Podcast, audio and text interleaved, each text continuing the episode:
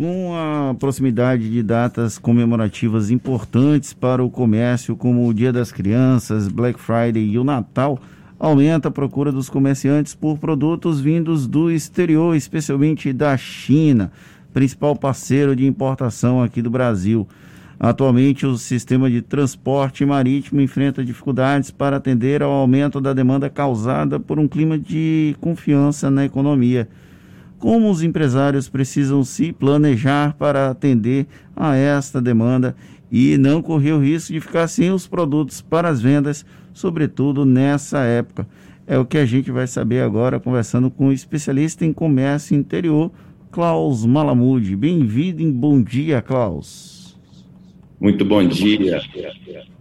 Klaus, essa questão do comércio exterior e as relações com o Brasil nesse período já bem próximo da do grande boom do comércio, né? Agora Black Friday virou tradição no Brasil e o Natal com uma grande expectativa depois de um Natal de um ano mais difícil por conta da pandemia. Como é que você avalia esse essa chegada de produtos importados e vai haver condição de atender a demanda da população? Bom, eu analiso que nós vamos ter aí uma falta de produtos no mercado, porque devido aí, né, ao aspecto de pandemia, muitos navios eles acabaram sendo redirecionados para outras áreas, né? E faltou espaço, está faltando ainda espaço, além da elevação do custo, né, dos containers. É, muitas empresas chinesas elas também estão com uma crise energética, aumentaram os valores dos produtos finais mas todos sabemos da dependência aí que nós temos de produtos, principalmente vindo da China, e quem conseguiu fazer aí né, uma compra antecipada, projetando já uma demora aí maior para entrega e viagem dos produtos, com certeza vai sair na frente. Mas na minha análise, vai faltar produto aí para o varejo que a gente acredita que vai ser pelo menos melhor do que o ano passado. Além, Além disso, a gente tem uma questão que, é, que são os componentes eletrônicos, inclusive algumas indústrias estão tendo dificuldade desde agora. A indústria automobilística tem reclamado do alto custo desses componentes, justamente por conta da falta desses materiais vindo, ora de onde? Da China. Você consegue ver algum tipo de perspectiva de regularização dessas importações no médio prazo, Klaus? Olha, num primeiro momento, é, eu não vejo mudança, é, pelo menos até o meio do ano que vem. Por quê? Primeiro que para conseguir fazer um, um cargueiro, né, ou cargueiros sendo produzir, demora um tempo alto.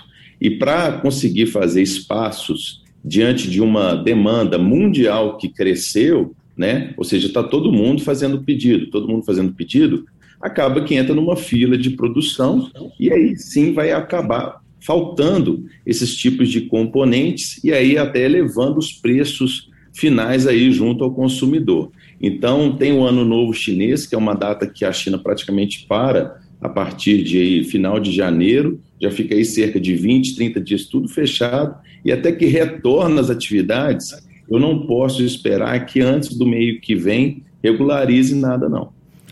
Tem uma questão, inclusive, que envolve até a importação da China de produtos brasileiros, ou seja, a nossa balança comercial da exportação.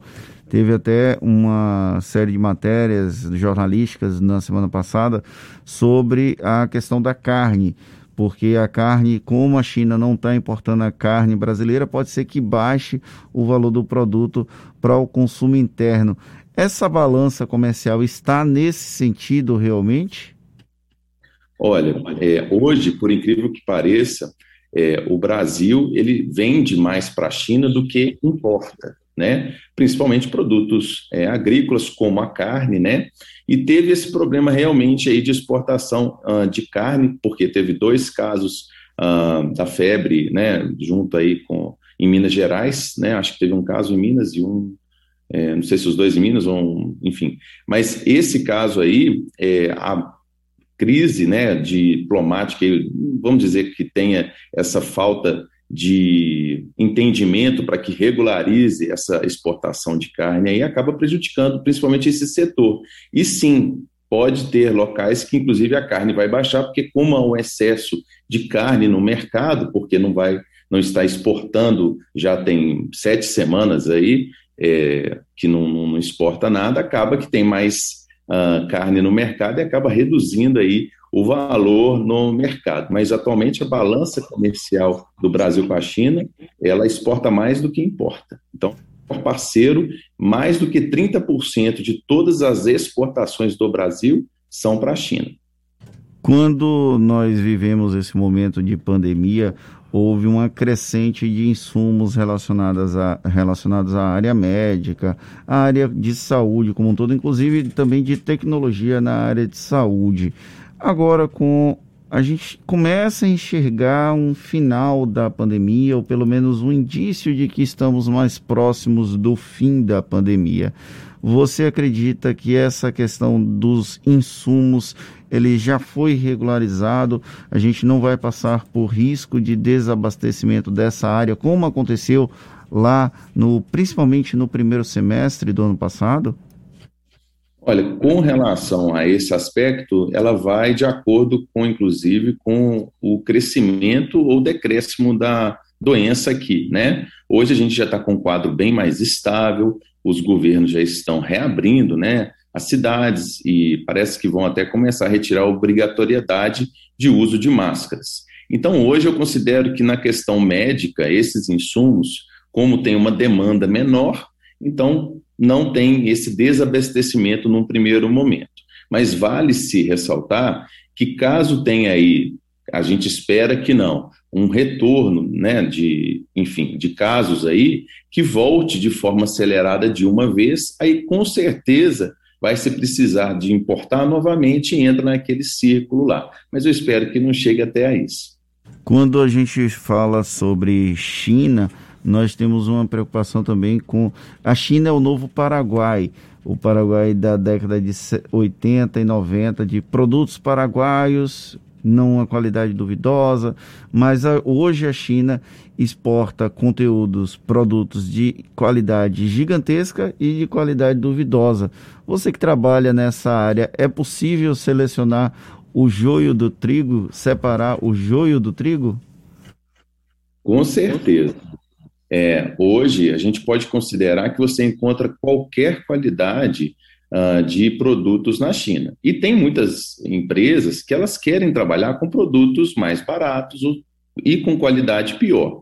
Mas a capacidade hoje de se produzir um produto com alta qualidade na China, um exemplo são todas as grandes marcas do mundo, até de altas grifes, como Louis Vuitton, Chanel, é, essas todas as renomadas aí, eles produzem na China, ou seja, o país ele tem capacidade de produzir, até Tesla também, né, aquele carro americano elétrico, é, ela tem capacidade de produzir qualquer tipo de qualidade. E quando a gente faz um projeto aí para né, nossos clientes, eles optam também por qual tipo de produto que eles vão optar, qual o preço e qual a qualidade. Às vezes ele quer ter uma qualidade alta com preço muito baixo. E aí você tem que fazer a medida, porque nem sempre é possível encontrar exatamente o que o cliente quer. É claro, melhor qualidade vai ser um preço relativamente maior, mas o principal é a capacidade produtiva que as fábricas elas têm sim hoje capacidade de produzir qualquer qualidade de produto.